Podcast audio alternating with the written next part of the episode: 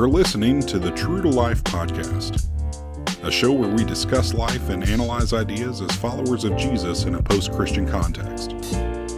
The True to Life podcast is hosted by Aaron and Carson, two ordinary guys learning how to live with purpose in a changing world. Together, we'll discover how to be present with God and others in a way that is true to life.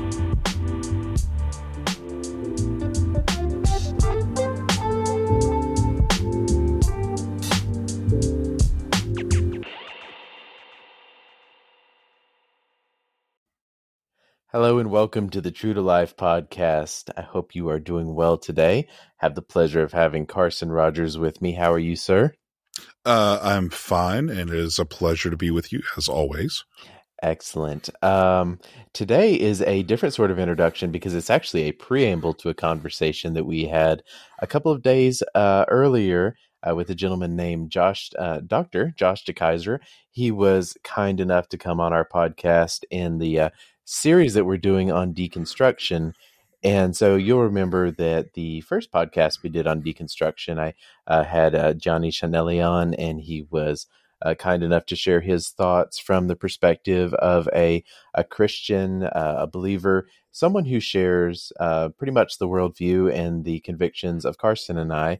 But he had gone through a process of of uh, thoughtful deconstruction and kind of thought through the the tenets of deconstruction, the implications, and has has landed at a place where he pretty much agrees with what you hear um, on this podcast pretty frequently. Uh, uh, pretty straight down the line Southern Baptist, uh, evangelical, uh, pretty conservative in his theology.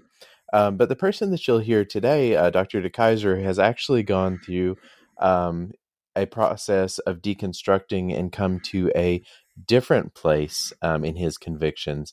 Um, as you'll hear, he started out um, sharing a lot of Southern Baptist convictions and sharing a lot of the things that that Carson and I believe. Um, but after he went through his process of deconstruction, he came out in a a very different place. So uh, we just wanted to do this quick intro, um, to say how much we appreciated him coming on, and uh, as as Carson will go into a little bit more depth here in just a moment um, we make clear uh, in our interview with Dr. de Keijzer that obviously we don't believe everything that he believes. We don't agree with him in lockstep, but it was very important for us to hear from his own words um, what he does believe. Um, and this this was not an antagonistic interview. It wasn't an argumentative one.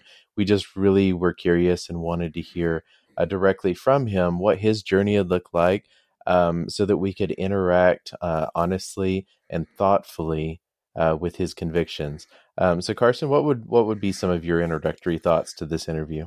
Yeah, so um, you mentioned, you know, us wanting to be able to, um, to learn from him, and I think that is kind of what, um, what I would I would point out is you know, for us, this was a learning experience. And he told us that that was something that he, you know, had genuinely appreciated was that um, this was a really open conversation, um, very honest and candid conversation, uh, but one that was done in good faith, uh, one that was done charitably. And I, I think on both sides was was enjoyable. Um, we definitely learned you know from him uh enjoyed learning from him. Um even if we disagree on some very what we would consider theologically very serious issues um you know dr de Keijzer wouldn't you know come down at the same place i don't think as we would uh in terms of the um you know the the inerrancy or the you know infallibility of scripture. Um and his story is one of you know going from you know, uh, well, I guess we should point out first, um, Dr. de Keijzer is actually uh, from the Netherlands and uh, lives in the Netherlands. He had spent some time in the U.S., um, but being born in the Netherlands, he actually was raised in a what he would consider, and I think we would probably agree, uh, was a conservative Christian household. Um, he kind of describes it as more of an American style evangelical upbringing almost. Um, and you know, he actually uh, went through this process of deconstruction where he very nearly became atheist. um, and he ended up somewhere um, retaining his faith, but uh, but very much more liberal theologically. Um, uh, lib- more liberal than he had started, but also I think more liberal uh, theologically than than Aaron or I would be, um, certainly. So um, it, it it's just another example of kind of uh, the process that people going through deconstruction have gone through. Um, I know I it, it brought to mind for me uh, other conversations I've had with with other friends who have gone through um, kind of the same process uh, as uh, Dr. de Keijzer went through. Um, and so uh, I think the the takeaway is um, not that we need to necessarily learn theologically or scripturally, you know, uh, not that we would be, you know, in, in complete lockstep, like you said, but that there's a process here and that there's internal questions at work in the mind and heart of a person going through this process that we definitely can learn from and that we should learn from so that we you know as we encounter people uh, that are going through this process not only can we help them to feel safe and feel valued and uh, help them through this journey but we can be a spiritual you know support for them um, insofar as that's uh, that's possible and appropriate. So, um, so yeah, like you, I would just say thank you uh, to Dr. de Keijzer for opening up to us like that, um, for uh, for helping us uh, put this interview together, uh, for meeting us. Well, I guess it was we met with Dr. de Keijzer at 5 a.m. in the morning, but uh, I guess it wasn't as big of a deal for him as it was for us time wise. But but we do appreciate his time, um, and yeah, that's about all I have to say. Okay, great. Well, uh, well, in a moment we'll jump into that interview, and um, I guess just one more thing. It's it's always important to Carson and I to recognize that not everybody is going to agree with us all the time, and um, to everyone who's listening, not everybody's going to agree with you all the time. So it's it's really important to think through like how are you going to have conversations with people you disagree with. How are you going to have conversations that are not simply argumentative and not simply trying to um, win a fight, but to learn about another person, to learn how to love them well, and then eventually, once once you've gotten to a point in your relationship where you can uh, disagree and exchange ideas and try to change each other's minds, um, that's all well and good.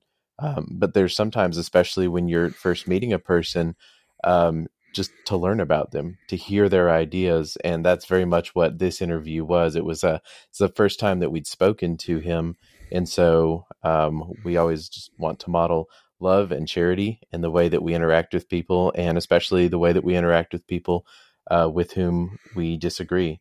Um, obviously, that shouldn't be confused um, for an endorsement of an idea that we would disagree with.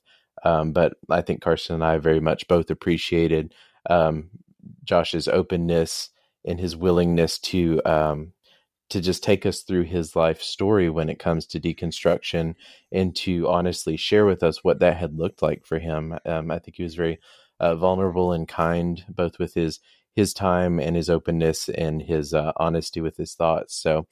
Um, hopefully, uh, we can just model what it looks like to to talk to someone with whom you disagree lovingly and charitably, um, and then really think through what they had to say.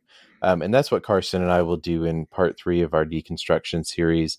Uh, we'll we'll come back together and we'll talk about uh, the interview that uh, I did with Gianni, and then the interview that we did with uh, Dr. de Keijzer here, and then Carson and I will wrap up with with our thoughts on deconstruction and um, hopefully put all that together in a, a helpful way um, so that we can think through this phenomenon of deconstruction that we see in our culture um, and think through some ways that our faith can be uh, strengthened and that we can edify one another and grow closer to God as a result. So, um, Carson, anything else before we jump into this interview?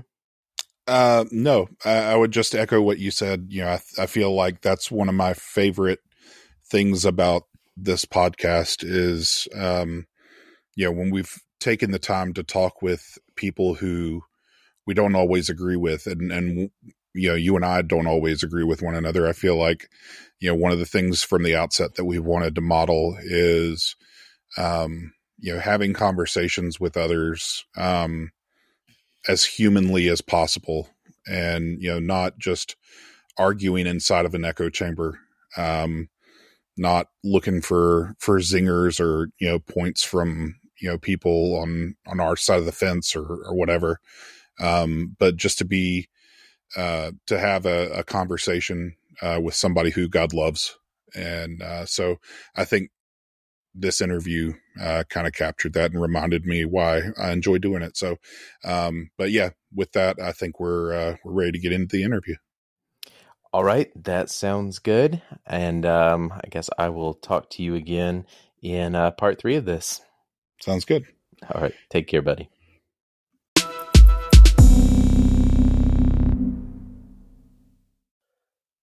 Hey, hello, everybody, and welcome to the True to Life podcast. This is Aaron Schaefer. I hope you're doing well today. Um, I have a special guest, uh, Josh, uh, Dr. Josh de Keijzer, who has been kind enough to uh, to join me in this series that we're doing on deconstruction.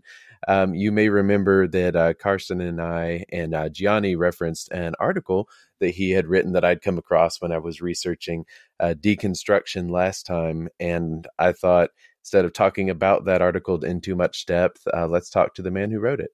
Uh, I thought he had some really good things to say, and um, I I don't know Dr. de Keijzer very well, so I'm excited to learn a little bit more about him today, and obviously uh, hear some of his thoughts on deconstruction.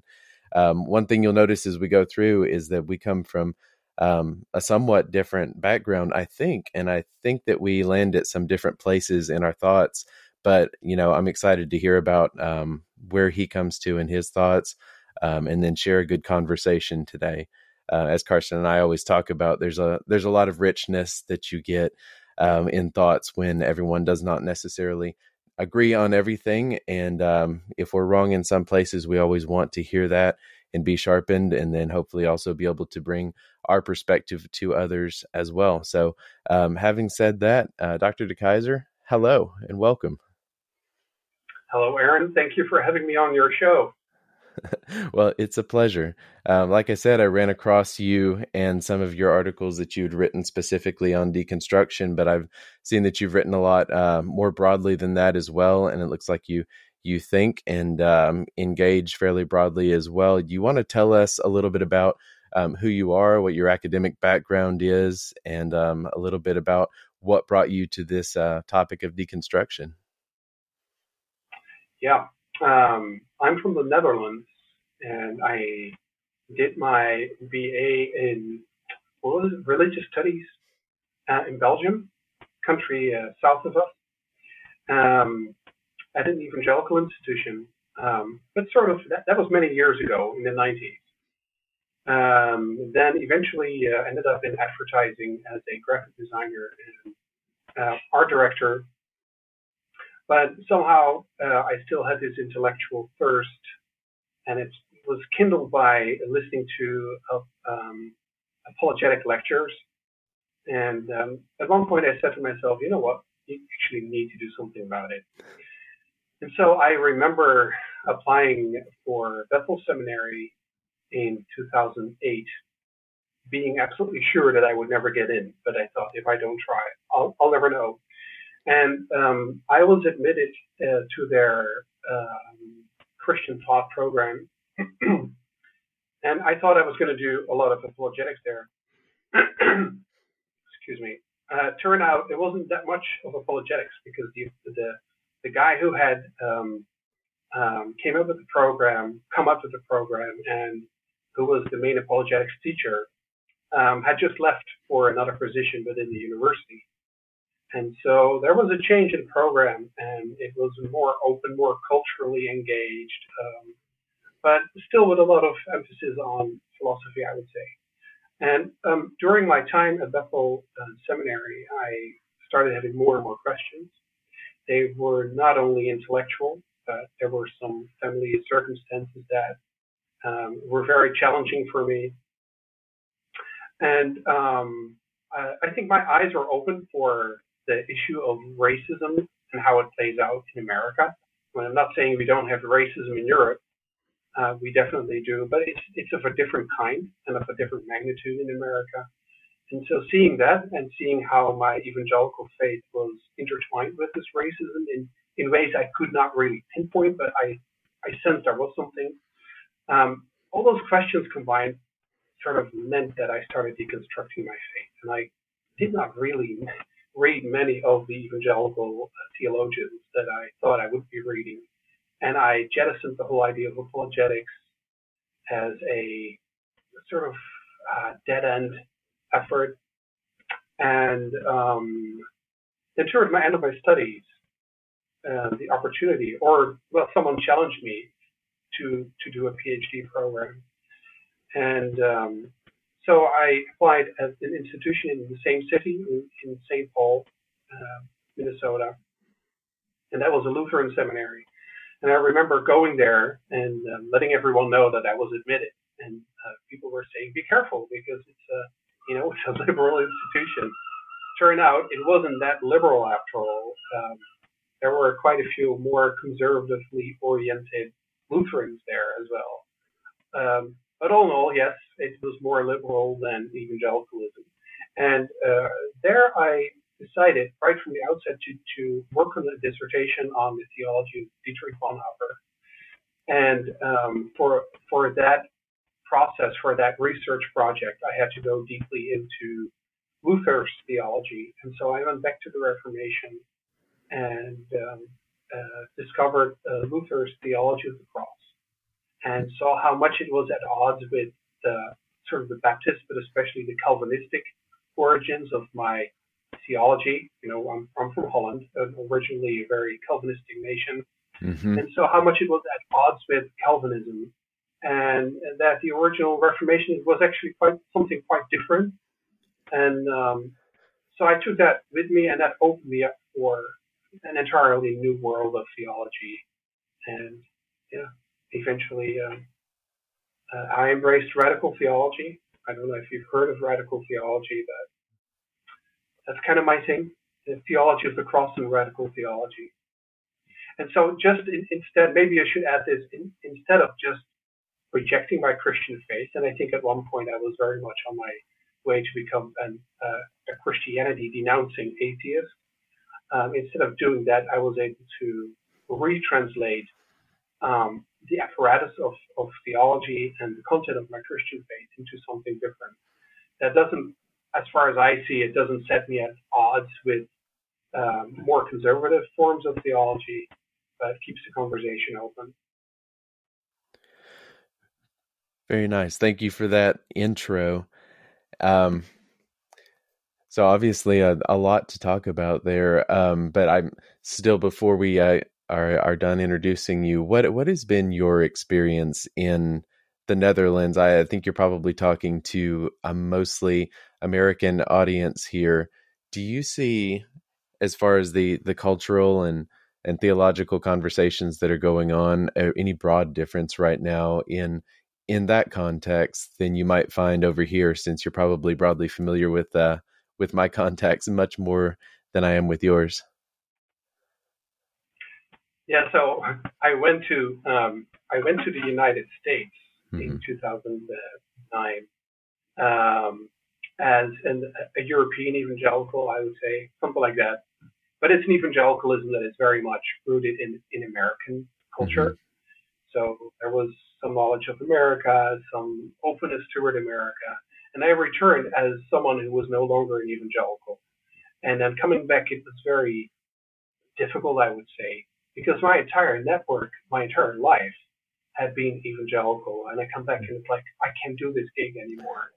Um, I, I remember actually trying to contact some um, uh, institutions, uh, theological institutions, to see if, you know, with my American PhD, I, I would find entry somewhere, but that proved to be very difficult because, you know, as we all know, it's it's all about net being networked, and I was not networked. I was this strange Dutch person that nobody had heard of, and so I was out of touch with my evangelical community and uh, not being able to enter any mainstream or liberal um, theological education so that whole enterprise eventually stranded, and um, I went back to advertising or communications this time. Um, lost my job after a year, and then decided to go for myself. So now I'm a copywriter, um, doing something that I've actually been doing for a very long time, writing in English and Dutch, and um, using my combined skills of of research experience and advertising to forge new ways ahead and make new friends and, and build a new network. So I think I'm at a good spot right now. Um, but for the past four years, I returned in 2017. It's been quite hard. Um, the conversation uh, is very different here. Um, um like what, what, happened in 2016 in America was a big deal with, with uh, Donald Trump announcing his candidacy. And I remember being completely shocked and appalled when all my fellow evangelicals were going after him. I'm just going to, you know, give it to you honestly.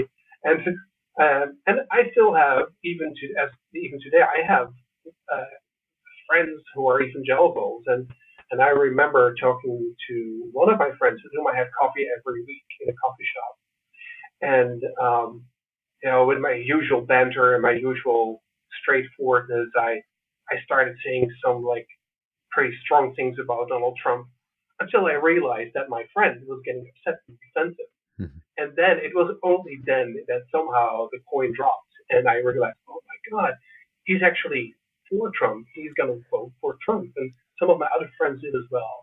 So um, in America, the, uh, the opposites are very strong. And mm-hmm. um, and in, in Holland, of course, we, we have not had Donald Trump. There is some uh, politics has become a little more populist. Mm-hmm. So we have a few populist dudes around, but it's not at the same level of what is happening in America. And in, and and why? Well, America is at a watershed moment in its culture war. There are basically different nations at play, national identities at play in America, and they're going to fight it out. And so the next few years will determine the future of America. Mm-hmm. But none of that over here in Holland. Very interesting. Yeah, I think it's fascinating to see from your perspective the the cultural commentary on America because you're you're right. It it almost does feel like two different nations sometimes, and then even within mainstream Christianity with with the political divides that we encounter, uh, that's something that um, my co-host Carson and I have discussed a lot, just trying to understand the the different ways that even people who agree almost 100% on theology and where they even feel like they fall on the political uh, spectrum could choose such different candidates or with a with a clear conscience one way or the other back a specific candidate and uh, that it really yeah. i think took a lot of people by surprise the amount of polarization that crept in, especially in 2016. Um, it's been fascinating. It's been a bit horrifying just to see the extent of the the divide that it's caused in in Christianity. But goodness, yeah, um, even within your own denomination, right? Um, mm-hmm. Um, your one person just left um, his position. Uh, what is his name? Da- Daniel Moore or uh, Rus- Russell Moore, name? most likely is who you're uh, the head of Moore? the ERLC Yep. yeah, avidly against Trump, uh, if I remember correctly. Mm-hmm. And then there was another reasonably prominent person, um, uh, oh, Beth Moore. Mm-hmm. And then you've had um, uh, Al Mohler's assistant, but that's a couple of years back, I think, mm. who, um, who went his own way. So even within your own denomination, there's not like uh, unity on this, like of Donald Trump. Yeah, it, it's certainly uh, it's certainly been interesting. I suppose is a good a good catch all term there. Um, but yeah, I think something that we're trying so hard to think through is how do we retain Christian unity when we honestly are very divided in our politics and as a as I'm sure you're very familiar with and you've you've walked through like the whole the whole point of Christianity from outside is that people should see that we're Christians because because we love one another as Christ has loved the church, and uh, lamentably, that's often been uh, been lacking in the way that we've treated each other politically, especially lately. So I, I hope against hope that we can get back to a point where uh, Christian uh, conversation and behavior is characterized more by that that love of Christ than it is by partisan politics, for sure. Um, Absolutely. All right. Well, that's uh, I think that's a good intro. Let's uh, let's call that the first segment there. And when we come back, let's jump into uh, to deconstruction here.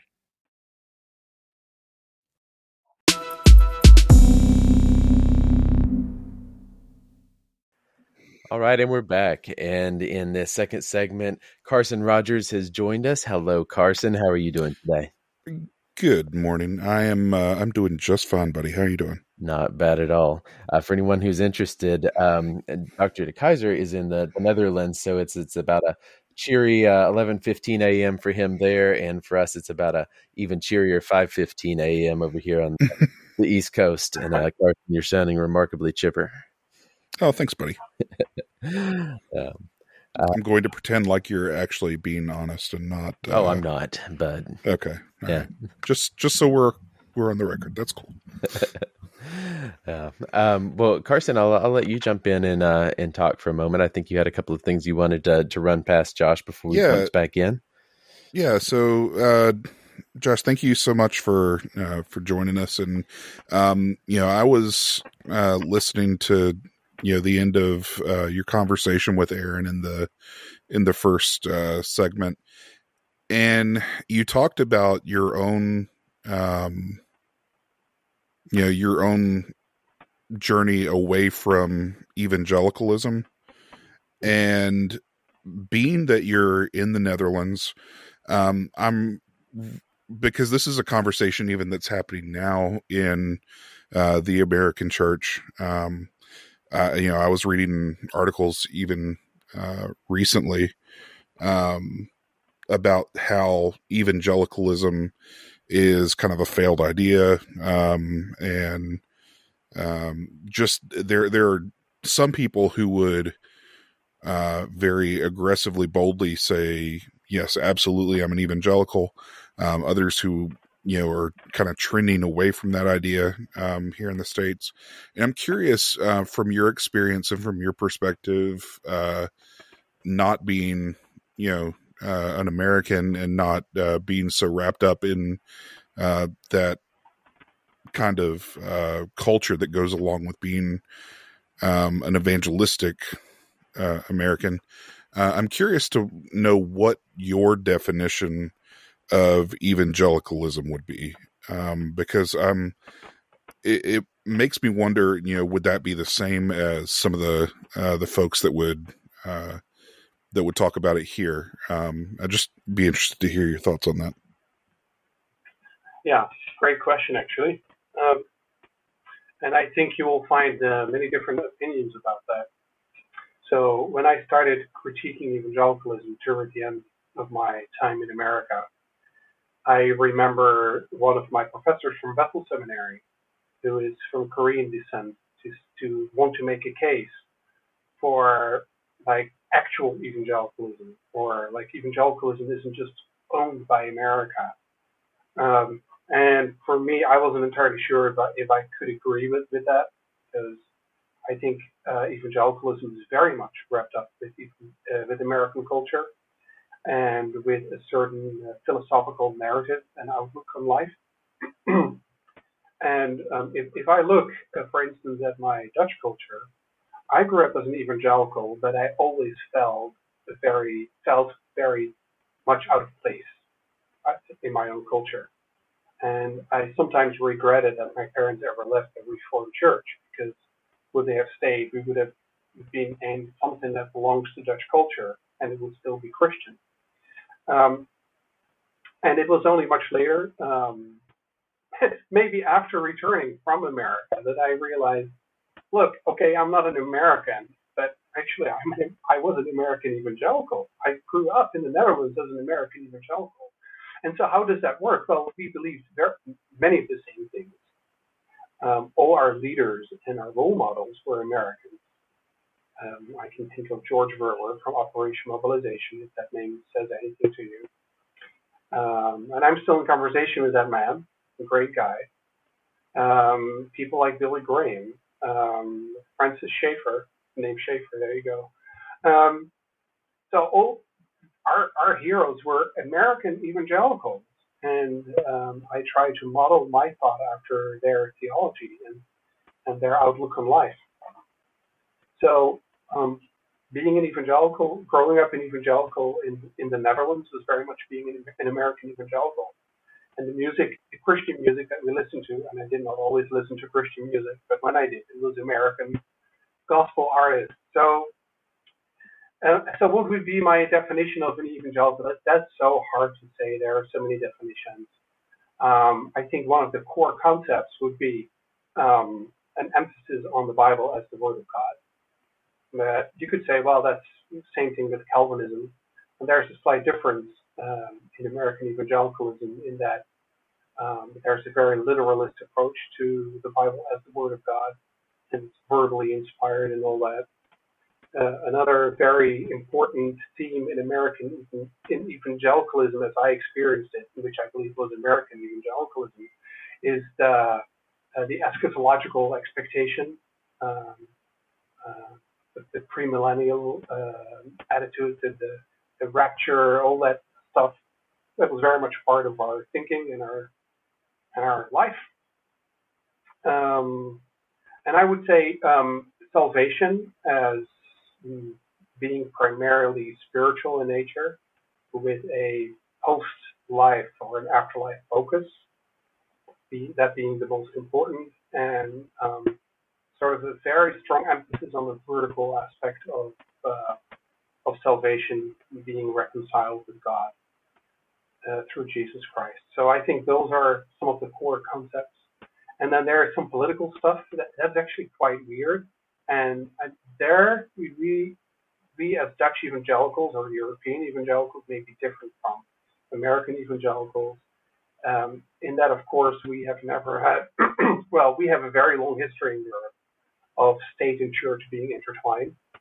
But as evangelicals, we are always very much a marginalized group um, outside of culture, being very countercultural in many ways.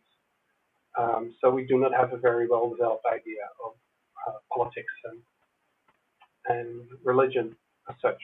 We just think that people should, you know, in their private groups, uh, think about Jesus, pray to Jesus, learn about Jesus, and evangelize. And that's how we're going to win the world for Christ.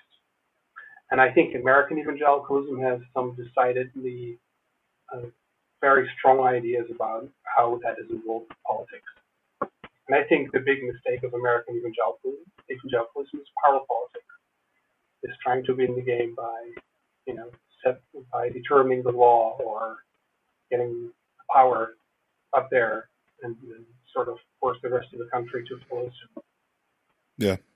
Um, that's that's interesting. Um, I, I see that um, at work a lot in even on in our own denomination. There was a uh, I don't know if you you know this, but um, our denomination, our convention, just had their annual meeting uh, this past week, and uh, you know one of the things that um, our outgoing uh, denominational president said uh, was that when uh, you know historically speaking when um, when the church and uh, the state uh, get in bed together uh, you know in politics it's not really um, it, it's usually the church that gets pregnant um, the, the the church uh, becomes more influenced by politics than politics does by the church, um, and you know which is interesting as as Baptists. That's one of the um, you know the fundamental tenets of uh, you know of, of, Baptist theology is a very strict separation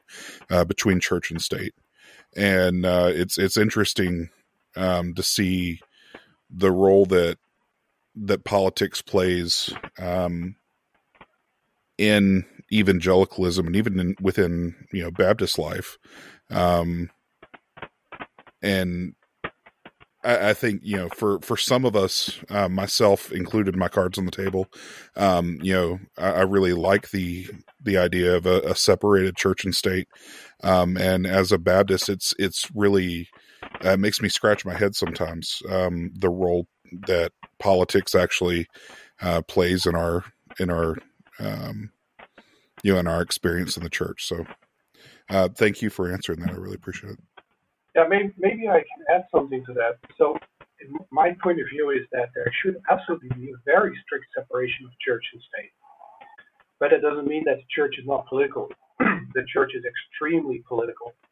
And in order to fulfill its political role, excuse me, in order to fulfill its political role, it is absolutely vital that the church is not involved in politics or in sharing of power. Because the moment the church shares power, it is just what you said, Carson, the church gets pregnant and is dominated by political control and doesn't is not no longer capable of fulfilling its role of critiquing society precisely in the political realm. So a church that is separated from the state is a church that can tell the state what it's doing wrong. And so in that sense, the church can function as a conscience for, for society. Yeah. So almost um, uh, it gives the ability to to work or the uh, the church to work in a more prophetic role, I guess, um, with its relation to the to the state. Okay, very good. Yeah, and Josh, I think that's one thing that as I was reading some of the things you wrote, uh, you used that term, a prophetic role, a few times that I'd seen, and uh, I, I can see now where you you get that leaning from. Um, Josh, how I think the word prophetic is one that can lead to a little bit of confusion sometimes. So I'd love to hear you flesh out what you would mean by that. So if you say the church is to act in a prophetic role, what would you mean by that? Yeah, so uh, I come from a kind of evangelical that is very much Southern Baptist like, but it also did have a fair amount of Brethren influence and a fair amount of charismatic influence. So back in my evangelical days, my my ideas about prophetic ministry was that you actually actually hear the word from God, or you know that the Spirit would impress a message on you, and you would then speak on behalf of God. I think differently about prophetic, uh, the prophetic now, and and I think that the prophets in the Bible were always the critical voice that addressed the power the power structures in the state. And if you look at the Old Testament prophets, um, so the way the way we evangelicals tend to um, filter it is that it's always about the relationship with God. Get rid of your idols and return to pure worship, and you're restoring your relationship with God. But we forget a huge subtext, or maybe the actual text here. That is that the relationship with God is only right when there is justice in the nation and then the poor are not oppressed. And so if you reread the prophets and then look at the emphasis on justice in society, and of course we're talking about pre-modern societies there in ancient Israel. And so there is no separation of the religious and the political or the cultural. That's something that we've done after the Enlightenment. And for good reason, that's okay. But in, in those societies, the religious and the political and the economic were all intertwined. And so when a prophet um, speaks out against uh, power, abuse of power, that is always in the name of God because it can only be in the name of God. And so already in the Old Testament, even though on the one hand God is co-opted for power by the kings, um, God is at the same time the one who is on the side of the poor. And so the prophetic is that voice in society that speaks out against injustice, speaks out against abuse of power, um, it also speaks out against uh, institutional um, um, stagnation, um, and it is always something that speaks for renewal. It's kind of a revolutionary force, the, the prophetic, I think. And so for me, a, a, prophet in society is not somebody who's a Christian or speaks on behalf of the God of Israel. It is somebody who has a keen eye for what is going on and speaks out against it and there, there will be multiple voices that sometimes even conflict to some extent. But the main thrust of the prophetic in a, in a given society is that we need a world that is more just. So even atheists can be prophetic. And I actually believe, insofar God is real, that an atheist can speak on behalf of that God. because God wants justice. Hmm. It's very interesting and very well, very well said for that perspective. Um, Carson, what do you think? Would you push back at all against what Josh said, or would you see a prophetic voice as being broadly the same thing from your perspective? Yeah, I mean it. It sounds um, kind of similar to the uh, to the idea of um, what it would mean to be prophetic. Um, from I think what Aaron and I's perspective would be. Um, I, the you know I, I think um, from the way that we're accustomed to it, and I, I'll kind of go point back to um, one of the things that um, that Josh had mentioned about evangelicalism is a um, a very strong understanding of the Bible as the authoritative Word of God. Um, and so, from from my perspective, from uh, I, I, think I speak for Aaron on this as well. Um, you know, we would say that um, the that a prophet um, or somebody with a, a prophetic voice um, would have to speak as a um, as as somebody uh, whose authority is not their own that their authority is is rooted in uh, in that word. Um, but with that addition i would say um, you know uh, if if we're approaching it from that way, I I don't really find much in uh, in Josh's you know understanding that I would necessarily even disagree with, um, and that would include the fact that I think um, you know a, an atheist uh, you know could probably speak prophetically uh, in a sense as well. Um, you know, we would believe that all truth is God's truth, um, and insofar as what they're what they're saying, um, and you know, Josh, you brought up the uh, the issue of justice, um, social justice, and how you know the the church relates to social justice and uh, what role it plays, and and all that is a conversation that's going on, um, you know, pretty heavily here in America, um, and I think that's that's one mistake we make sometimes is we um we we tend to talk more than we listen. And um, you know, I think one thing that we can that we can listen and and see and understand and, and hear is that there are some uh, people who are not evangelical who are who would not even consider themselves Christian, um, or you know who by our definitions wouldn't be Christian, um, that would be advocating for uh, for certain types of um, you know racial equality, um, you know justice from oppressed peoples that sort of thing. And we can look to the scriptures um, as uh, you know uh, as christ followers and say okay we can speak to to the truth of these things with the prophetic authority of the word of god and and find that um, some of the things that uh, people are advocating for um, is is good. It's right. It's um, you know that these are people that um, you know as evangelicals we would say you know that God loves that Christ died for. Um, and out of that, um, you know, the the Bible actually speaks quite a bit to justice.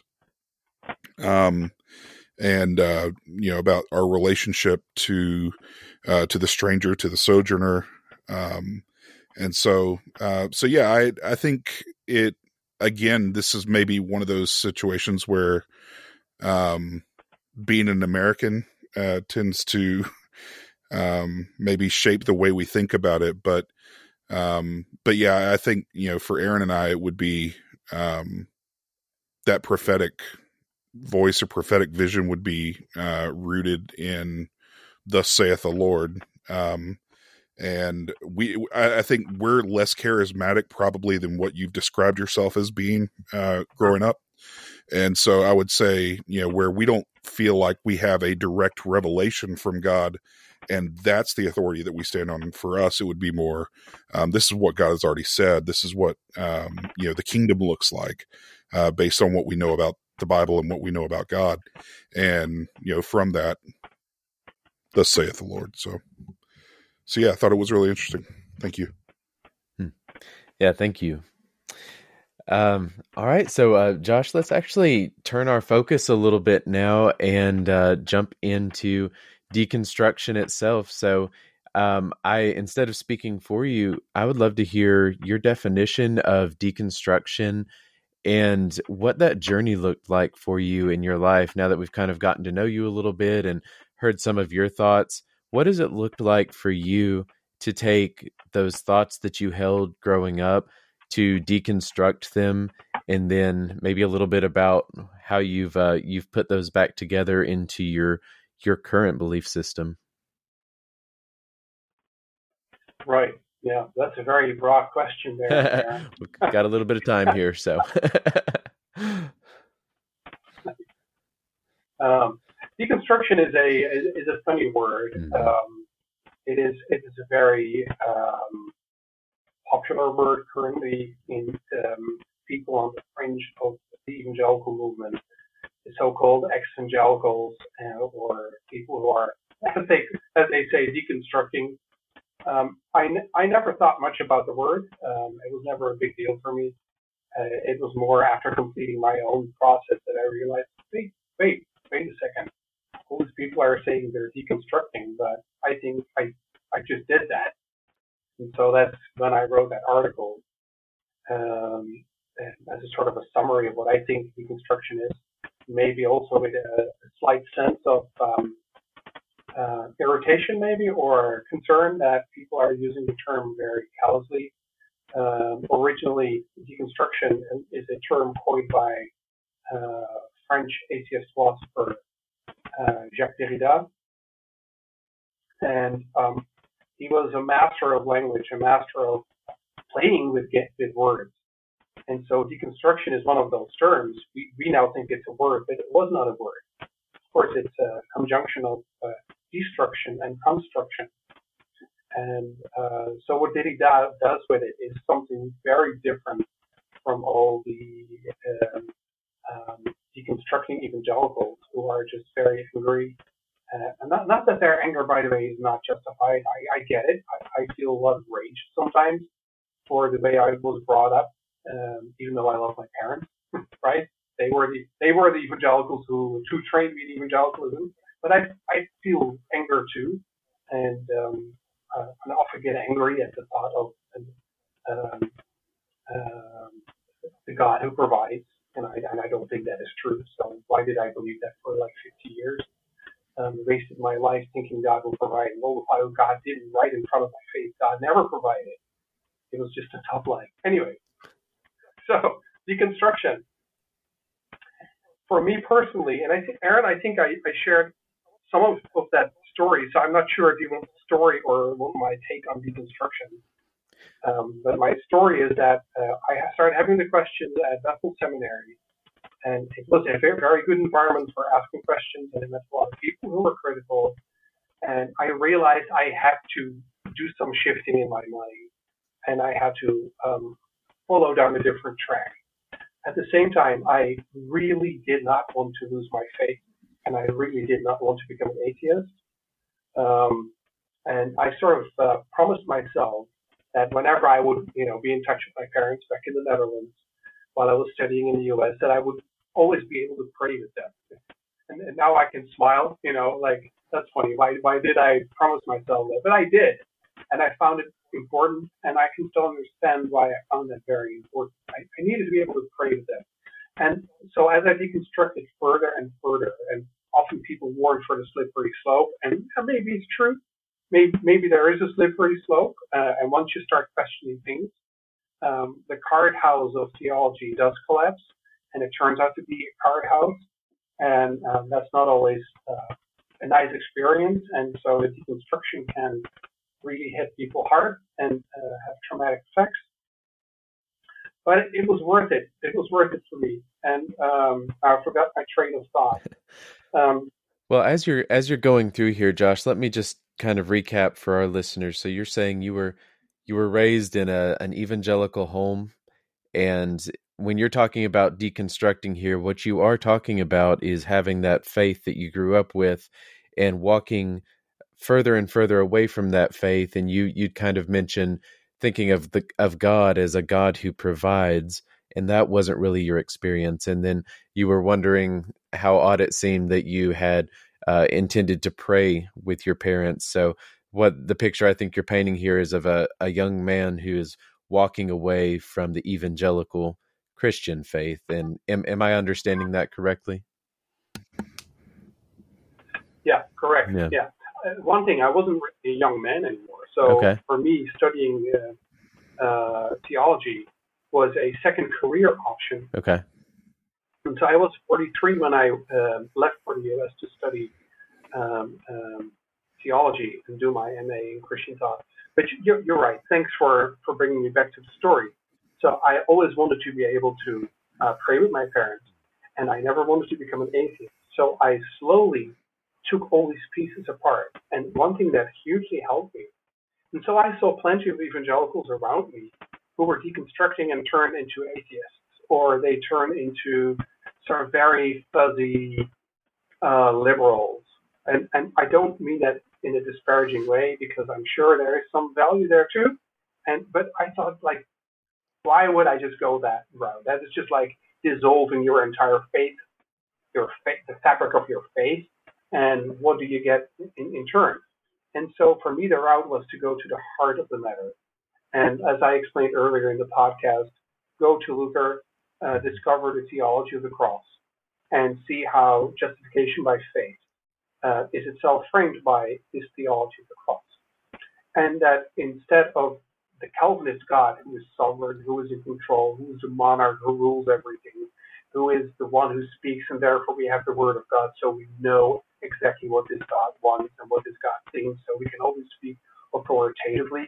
That instead of that, Luther's theology, and we've completely forgotten that in evangelicalism and, and the Protestant movement, it's, it's actually shocking.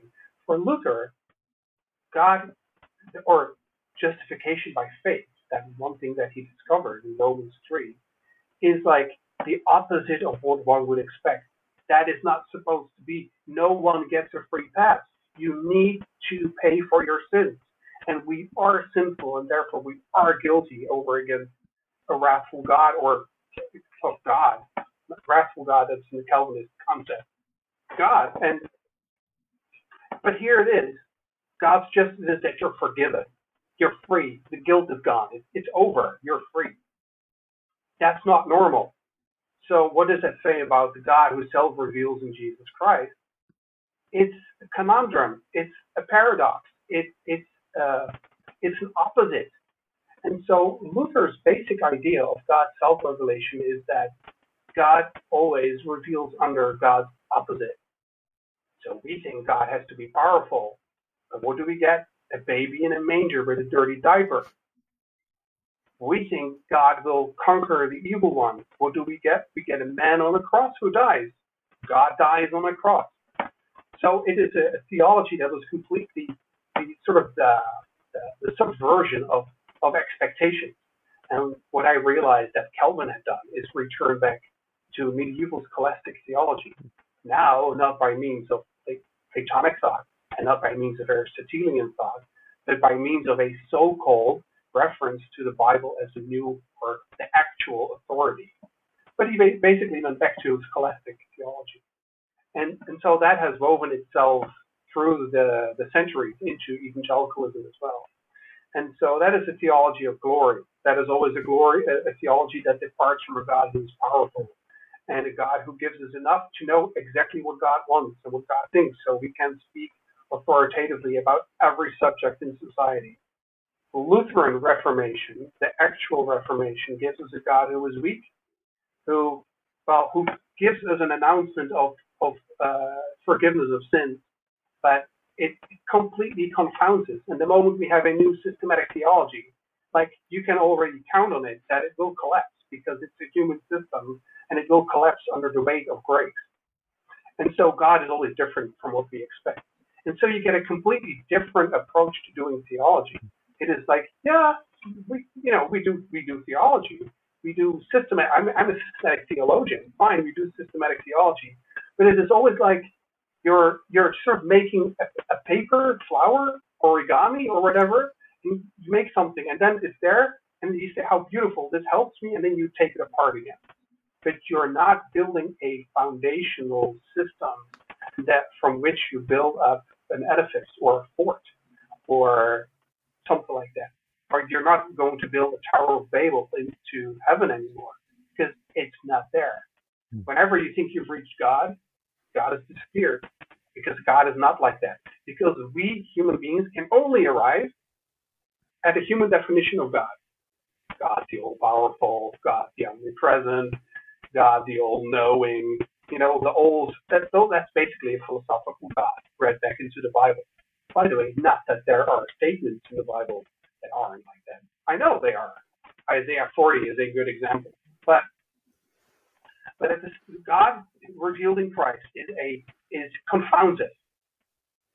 And so that opened me up for liberal theology because it said, look, there you have the, the, the Enlightenment, there you have conservative theology, and they think they're right, but they're just doubling down on a wrong concept of security, of epistemology, of knowledge.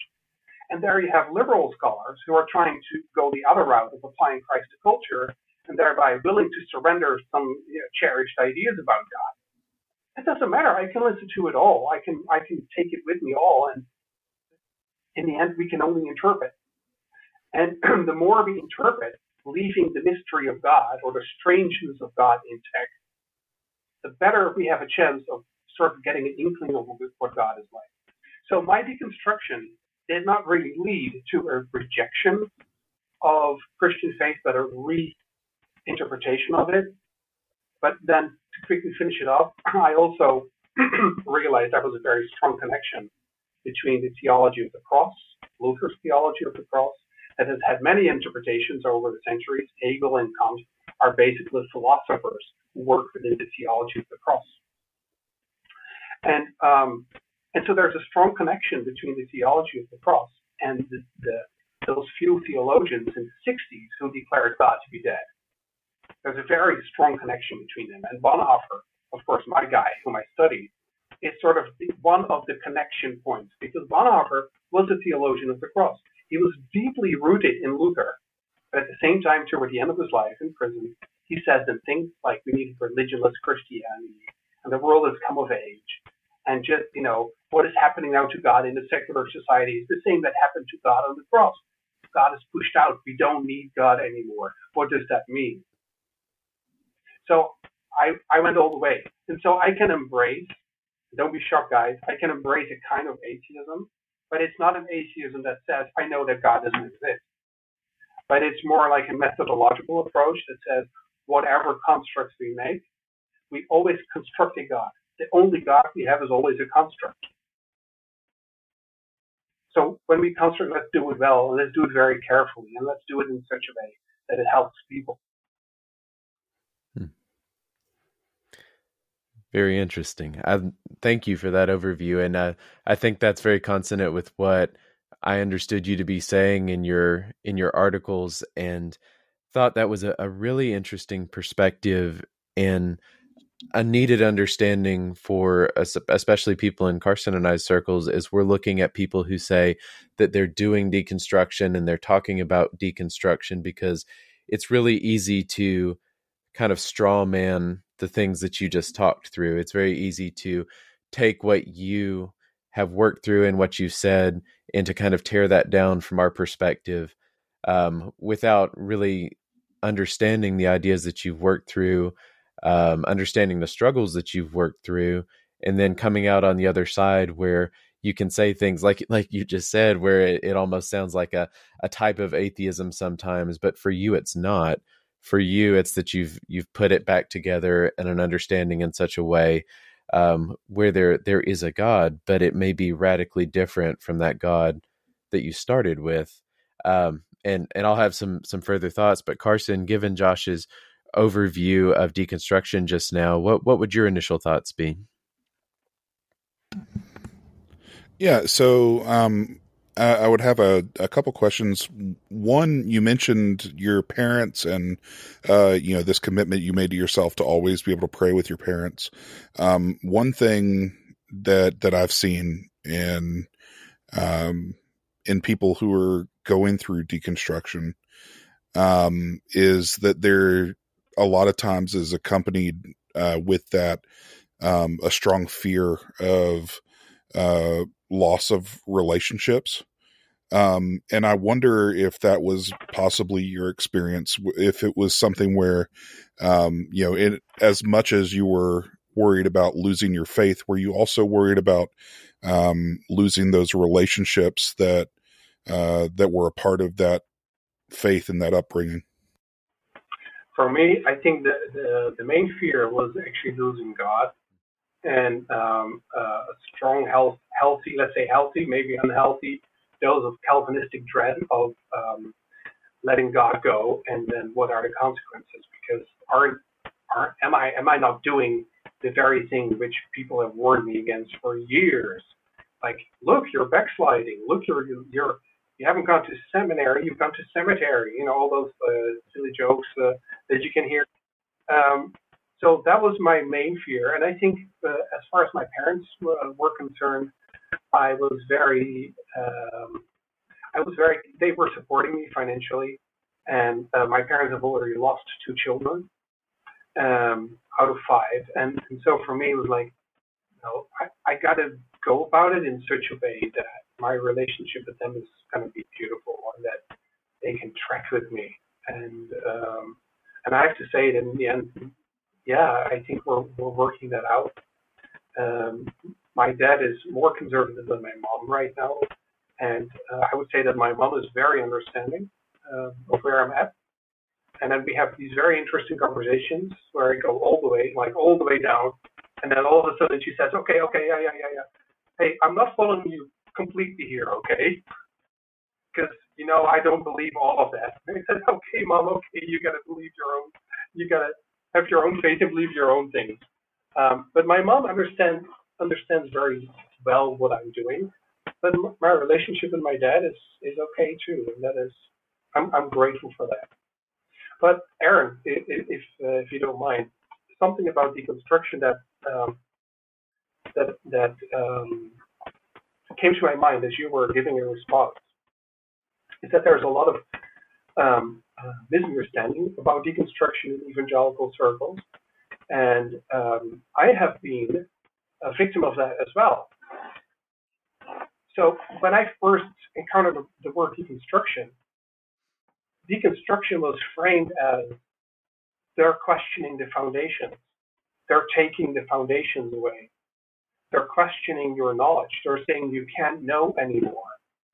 Um, so uh, deconstruction was always cast, and then talking about the philosophical deconstruction of Derrida, um, deconstruction was always cast as an epistemological movement. Postmodernity in evangelicalism is cast as the attack on knowledge, on our body of knowledge, on our security, on our system of knowledge that is coherent, although there is a great deal of irrationality going on, by the way, very postmodern irrationality, precisely in evangelical circles in their doubling down in their support for Donald Trump, just to bring Donald Trump up again. Yeah, we often joke like, oh, but they are really postmodern, those evangelicals. But anyway, so so deconstruction is always cast as a uh, an epistemological movement that takes away our ability to know anything. That's totally wrong. It's totally not at all what is going on. If you listen to Jacques Derrida, he will say that he thinks institutions are important. He thinks it's important to make claims. So that is not the issue. But he and, and others like him have looked back on the Enlightenment and the modern period with its very strong claim and its very strong uh, confidence in rationality. And by the way, the evangelical movement and conservative movements are very much modernist in their approach. There is a very strong confidence in the power to reason your way through this. Um, and so um, Derrida and, and other postmodern thinkers, they realized, no, knowledge is never about knowing. Knowledge is always about power. And that is, that's, once I was able to wrap my mind around it, and it took a couple of years, I'll be honest, I'm a slow thinker. Once you wrap your mind around it, you realize, oh, so evangelicalism, let's just get to the topic. Evangelicalism doubling down on the inerrancy of Scripture and all the other things they are doing, that is not for the sake of truth, even though they really think it is, but it is for the sake of not being, not relinquishing their power, their hold on their section of society or their own security. And so, what is deconstruction? Deconstruction is basically taking a topic or an institution or a country or a theme, and you start unpacking what people have said about it. And then you start analyzing why people are saying A about B and how that has come to be and why that is so. And then deconstruction goes back goes back to somewhere where you can no longer say this is just people interpreting, but you say this is the bare naked truth. For instance, what Derrida does, he goes all the way down and he says the other, the other over against me, my neighbor is indeconstructible. My neighbor stands in front of me, and I have to face the task of honoring my neighbor as a neighbor. So basically, Derrida is about justice. Derrida is about love. And I, so I, that was like a major insight that occurred to me, like after even writing my article, by the way, Aaron. That is, that's a recent thing that has hit home for me. Deconstruction is never about taking power away from people. Yes, it is, but for the sake of justice.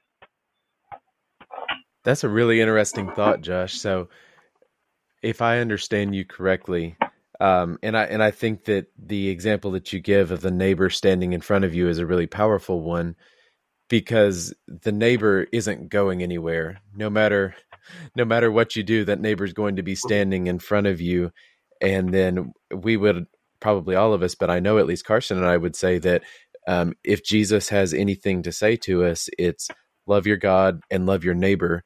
And if you remove the neighbor from that equation, you're removing a very uh, a very pivotal part of what Christ is telling us to do. And then the other thing I think I understood you to be saying is that um, epistemology there, like our theory of of knowledge. I think what you mean by that is um, that we have ways of understanding truth, that we have understand ways of understanding the knowledge that we hold um, but I think that you see modern evangelicalism is using that truth and that knowledge for power to get what they want, as opposed to loving people, especially loving their neighbor in this example here. Um, and that sounds like something that we might call like an, an idol in the way that we uh, in the way that we use knowledge and power, especially politically. That's something that you've used as an example a, a few times here. Is that it, it seems like one of your main critiques of um, evangelicalism here is that it's become very political. Um, we have constructed our systems in such a way that we use them to wield power, and that it could be our neighbor who suffers. It could be those people that we're supposed to be loving who suffer as the result of the way that we've constructed these systems of knowledge and thought and power. And it seems like one of the things that you've done is in your life is to try to think through those things in such a way where you you tear down the negative about those and that you're in the process of trying to put it back together in such a way where love and others are central to your thought pattern. Is that is that kind of a fair recap of what you said? That's a fair recap. And um, you mentioned Jesus. Jesus, in a way, does deconstruction.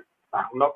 I'm not going to cast him as the, the maverick um, postmodern philosopher who's uh, bordering on atheism. But what you see Jesus do is totally, constantly subvert accepted standards, systems of thought. For instance, Jesus, hell is not something that the pagans go to, the Gentiles go to. No, hell is something that believers should be worried about constantly, constantly. So people who want to defend hell will say, well, nobody talked more about hell than Jesus. And then the answer is yes, and he used it as a metaphor to warn believers. So it's a subversion. When Jesus says, love your neighbor as yourself, in that you fulfill the law and the Lord your God, blah, blah, then he is basically stripping the whole system back to its bare basics. And he says, this is what it's all about. So Jesus brings it down to just two statements, and um, so he does a lot of deconstruction for hmm. sure. So, Josh, you you kind of I think you understand what Carson and I believe. Like sitting here talking to you today, if there was something that you would say to us, like this is if there's something you think we're getting wrong right now, what what would be maybe some of the main takeaways that you would want us to be thinking through, and that from your perspective you would say, hey guys, you seem like nice people, but maybe here are some blind spots that you might want to be considering. Do you have any of those thoughts from your perspective?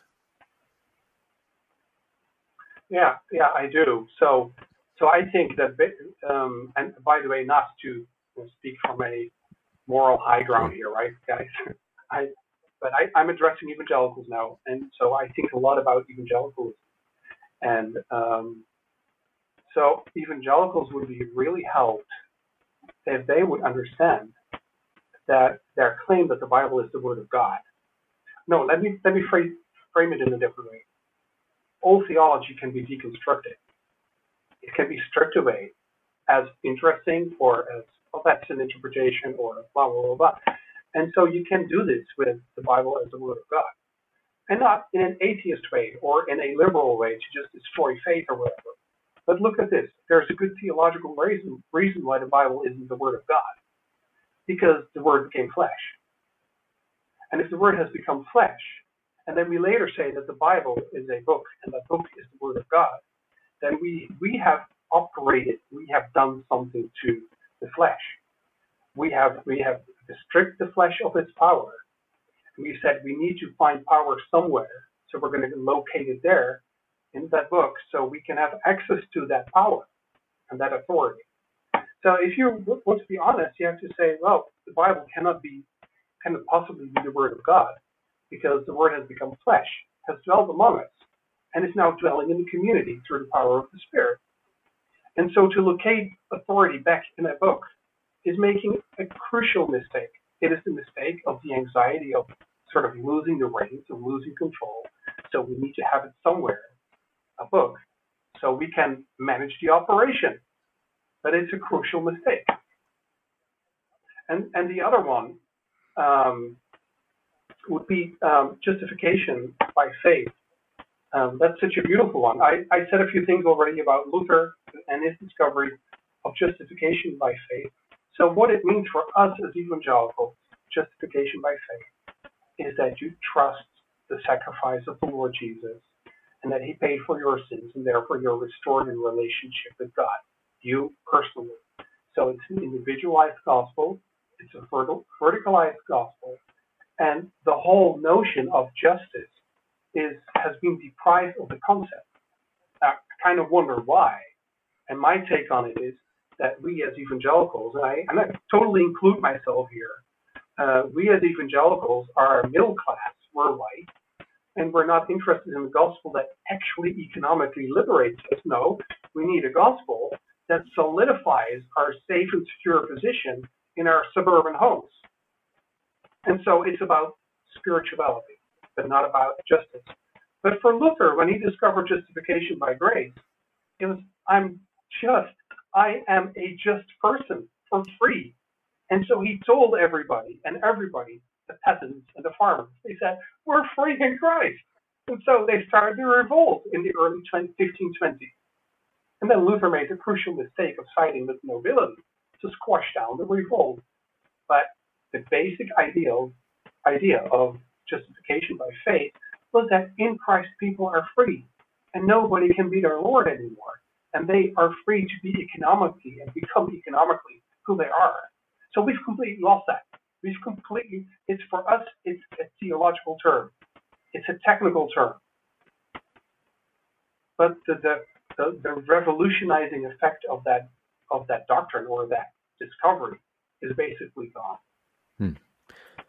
Very interesting. Um, so Carson, what what thoughts would you have about what Josh has just gone over here?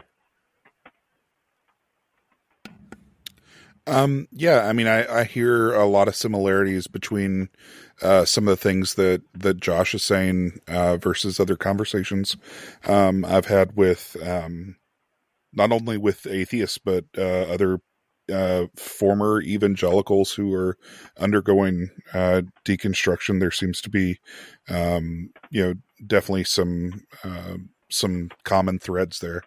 Um, you know, I I think um, the thing for me that um, as one who's not gone through deconstruction, uh, but who you know uh, you know definitely wants to to learn uh, as as much as I can. Um, if I do believe that all truth is God's truth, um, the the one thing that I I think you know if I were to to study this some more, that would um, that would require some more reflection on my part is um, you know the the locus of authority being in the word of God and and the um and the reasons behind that. Um you know, um Josh when you were talking about uh the word become flesh, one of the things that um that came to me um you know, in, in my thought process was uh, the the passage of the Great Commission, right, where uh, Jesus is saying, "All authority in heaven and on earth has been given to me. Go therefore." Right, um, and so you know, uh, hearing you talk kind of brought up the question in my mind. Well, okay, is it possible for the Word of God um, to be the final authority if all authority in heaven and on earth has been given to Jesus.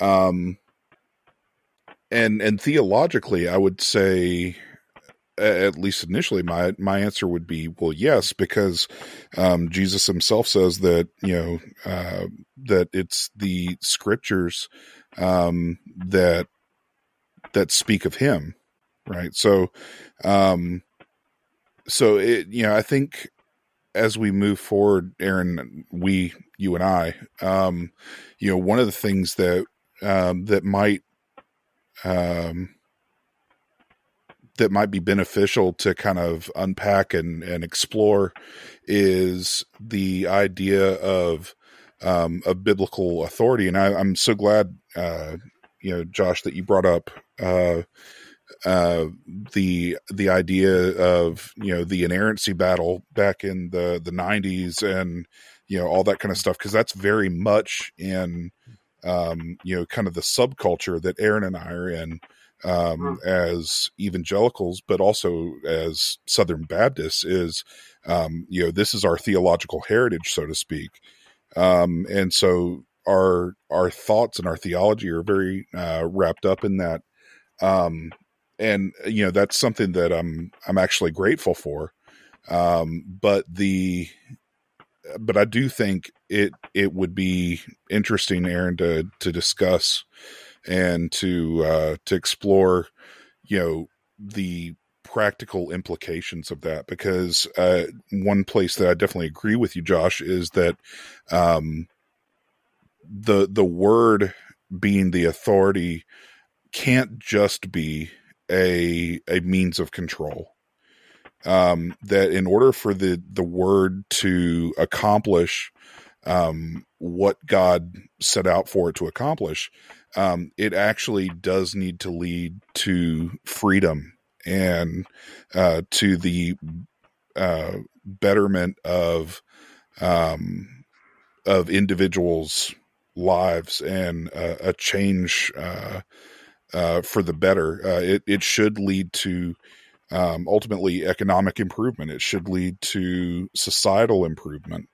Um, and and so um, I, I, I do think that those are you know um, those are critiques that we need to have an answer for if it's something that we're we can't just disregard it out of hand. Um, and I think that at least from the people that I've spoken to, um, that's where a lot of deconstruction finds its roots is the fact that we have good critiques from outside the church good critiques and good questions being asked um, that a lot of times don't have an answer unfortunately or at least that nobody has worked to develop one or offer one or think through those things with somebody uh, that's undergoing uh, deconstruction. Um, so, you know, for the betterment of the church and ultimately for the betterment of society, yeah, I would agree. Um, I think the Bible has to uh, lend itself to those things. And I think that would be uh, a really good topic for us to explore together, Aaron, moving yeah, forward. Absolutely. Yeah. And uh, so the, the first segment, uh, the first podcast we did on deconstruction was with uh, Gianni, and he did a, a great job of going through it from his perspective as someone who had experienced some deconstruction and then come back to very much a, a traditional evangelical way of thinking through it. And then Josh has given us a, I think, a really fine counterbalance here of someone who has come out on the other side of deconstruction in a, a markedly different way. And Josh, I'll be honest, I think you've given us some really great things to think through. And um, it's been very valuable to hear, um, I think, the best version of the argument from your side. Um, because, like I said, it's very important to us that we don't just straw man what you're saying and that we do hear it from you and that we hear a, a very good representation of why you believe what you believe and how you've come to believe it. Um, and I think that you've offered some some very good and very fair critiques today, not only of um, the way that we think through knowledge and epistemology, but also of uh, the structures of American evangelicalism, um, especially in regard to power structures and politics. Um, I'll be very honest; those are those are things that I think probably I have I have room to grow in those areas. Um, and it's it's very important that we hear from voices who are not just um, just uh, one and the same with what we believe. So, um, this, yeah, and and I think if I can yeah. jump in there, Aaron, like I think one thing that we want our audience to know, and I, I would say um, by extension, you know, we want you definitely to know, Josh, is um, when we when we say we want to hear from you, um, we we don't want to be the kind of people I think that that want to hear from you with some ulterior motive. Um, like we don't want to hear from you so we can deconstruct you. We want to hear you, right? And oh, um, so I, I, heard a lot of openness. Uh, I'm hearing a lot of openness uh, with both you guys.